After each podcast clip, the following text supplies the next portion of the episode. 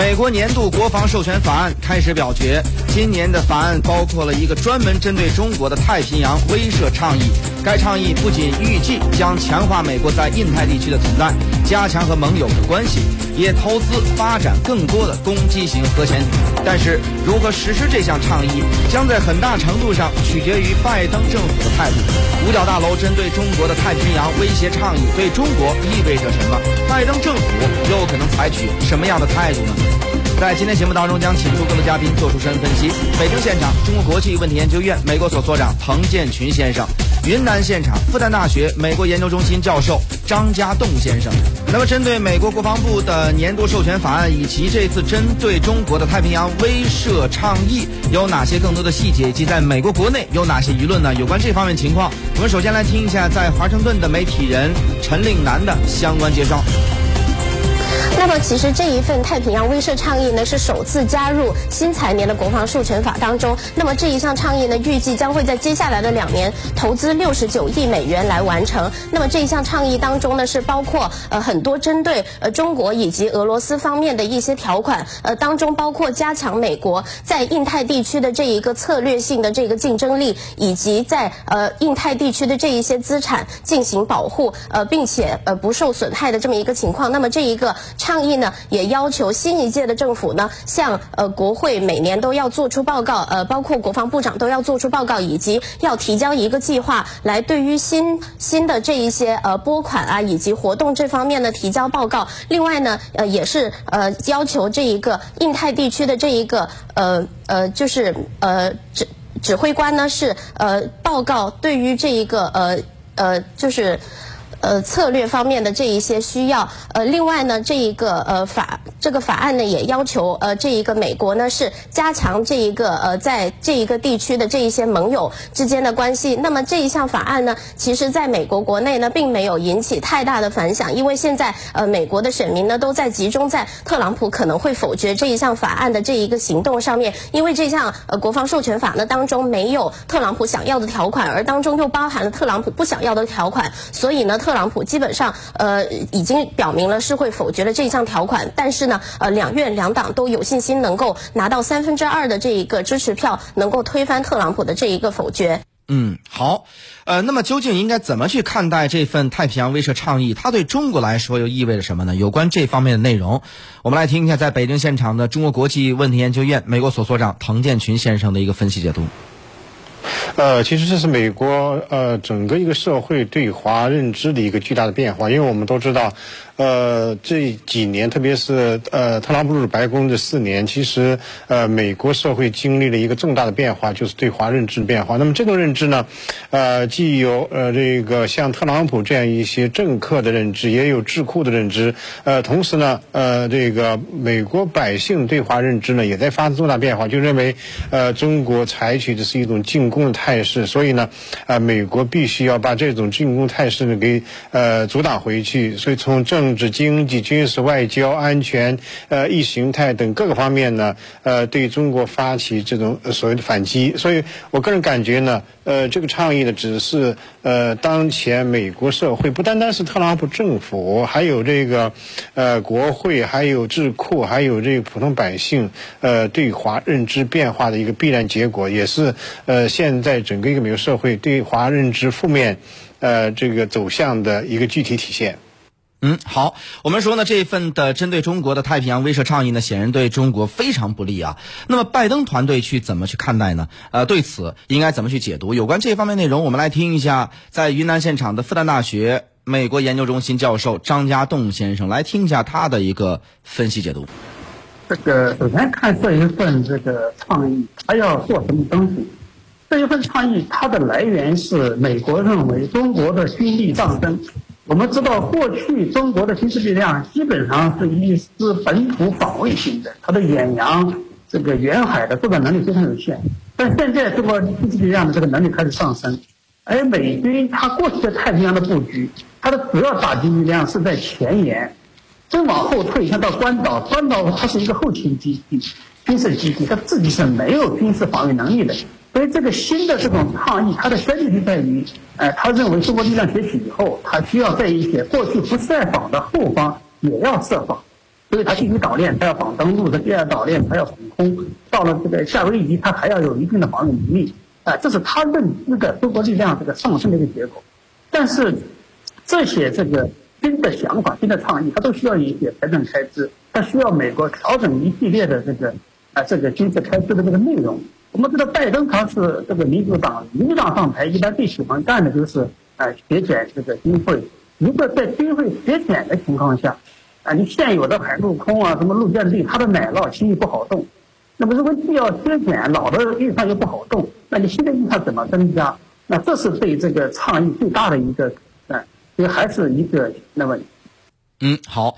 其实我们话说回来，这个太平洋威慑倡议啊，呃，它的具体的可操作性有多少呢？我们知道，在二零一四年的时候，因为当时的欧洲发生了克里米亚事件，呃，那么所以呢，在当时呢，美国发起了一个欧洲的相关的一个威慑倡议。那么就是说呢，实际上是利用北约组织，然后呢，去震慑或者说是去制约。呃，俄罗斯的发展，那么现在我们看整个亚太地区呢，显然跟当时的欧洲情况不太一样。首先，亚太地区并没有一个类似北约的一个组织。那么第二个呢，亚太地区也没有发生类似于克里米亚这样的啊比较恶性的这么一个事件。那么美国怎么去把这个具体它所谓的太平洋威慑倡议具体实施呢？它可操作的空间有多大呢？有关这方面内容呢，我们来听一下在。呃，北京现场的中国国际问题研究院美国所所长滕建群先生来听一下他的一个分析解读。呃，从现在来看的话，这个倡议应该说目标是提出来，但是呢，能不能落地呢？这是一个很大的问号。因为我们都知道，任何一个好的倡议，它必须有三个部分组成。第一个部分呢，就是目标，到底想干什么？就是说，呃，你是呃这个把所有的这个力量啊都用来跟中国进行战略竞争，还是在这个地区谋求霸权，或者是呢呃加强对盟国的控制？这是一个问题。所以，呃，他现在来讲的话，应该说提出这样一个倡倡议。呃，最主要的还是要跟中国展开战略竞争，这个也是美国呃国家战略的一个重要组成部分。但是呢，我们都知道这个倡议还有两条腿必须才能落地。第一个呢，就是要有能力。那么从现在美国的军力来说，从现在美国的呃经济情况来说，特别是面对新冠疫情如此呃严重的冲击，他拿不出钱来，呃，所以他没有这个能力。我个人感觉。那么另外呢？呃，就像令南刚才讲，其实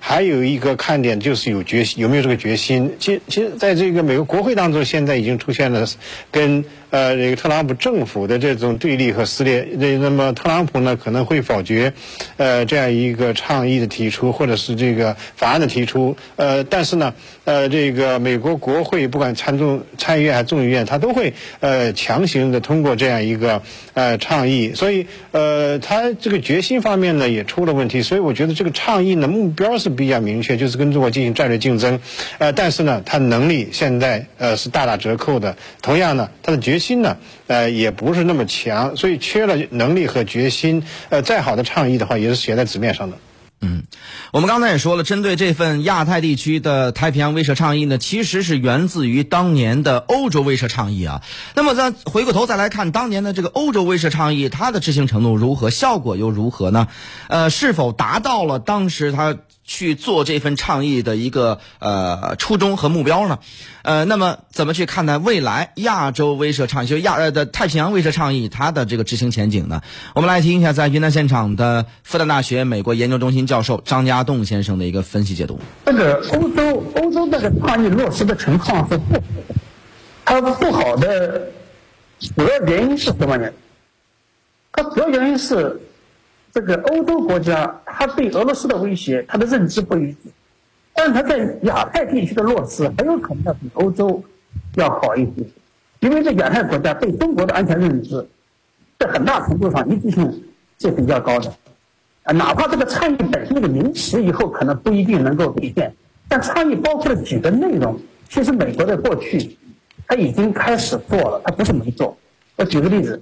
还要它的这个这个重要的安全资产还要后移，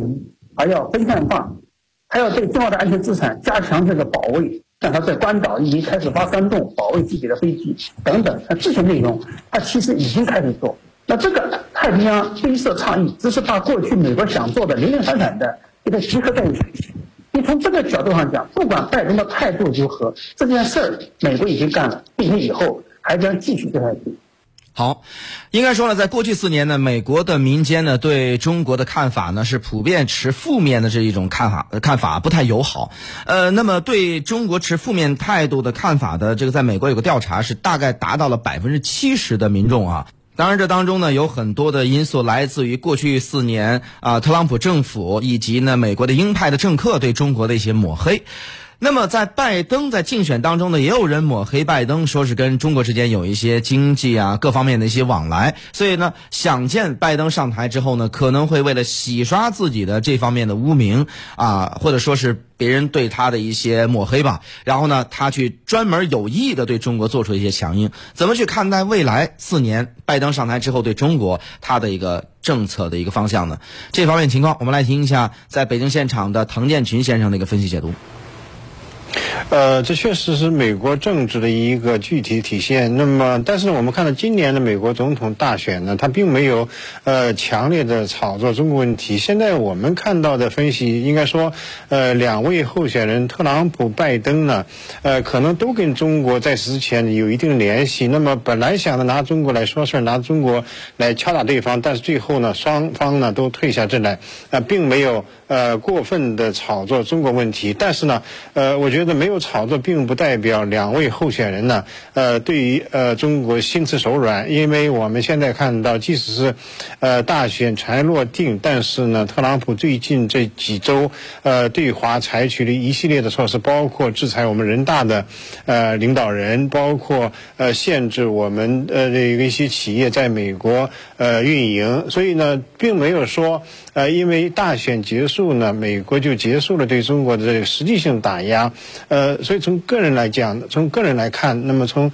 呃特朗普来说的话，他现在就是要挖很深的一个坑，让呃拜登呢呃跳不出来。呃，特别是在对华政策上，沿着现在美国国内呃继承的这样一个呃对华政策呢呃向前走。我个人感觉呢，拜登呢也不会做出大幅度的调整，毕竟呢，美国国内上上下下对华的这种认知呢。已经成了一个共识。那么，拜登呃必须显示出自己的强是，拜登必须要呃对华做点什么，可能呃更深层次的东西，比方说讲一些规则呀，比方说呃重新回到 T P P 呀，啊重新在 W T O 呃这样改革方面呢限制中国，比方说这个呃这个企业的国企问题，这个补贴问题。那么他跟特朗普现在这种横冲直撞的对华政策呢，呃可能有所这。个形式上的变化会放软身段，但是呢，他可能着眼未来，呃，着眼于呃一个全面的跟中国进行战略竞争。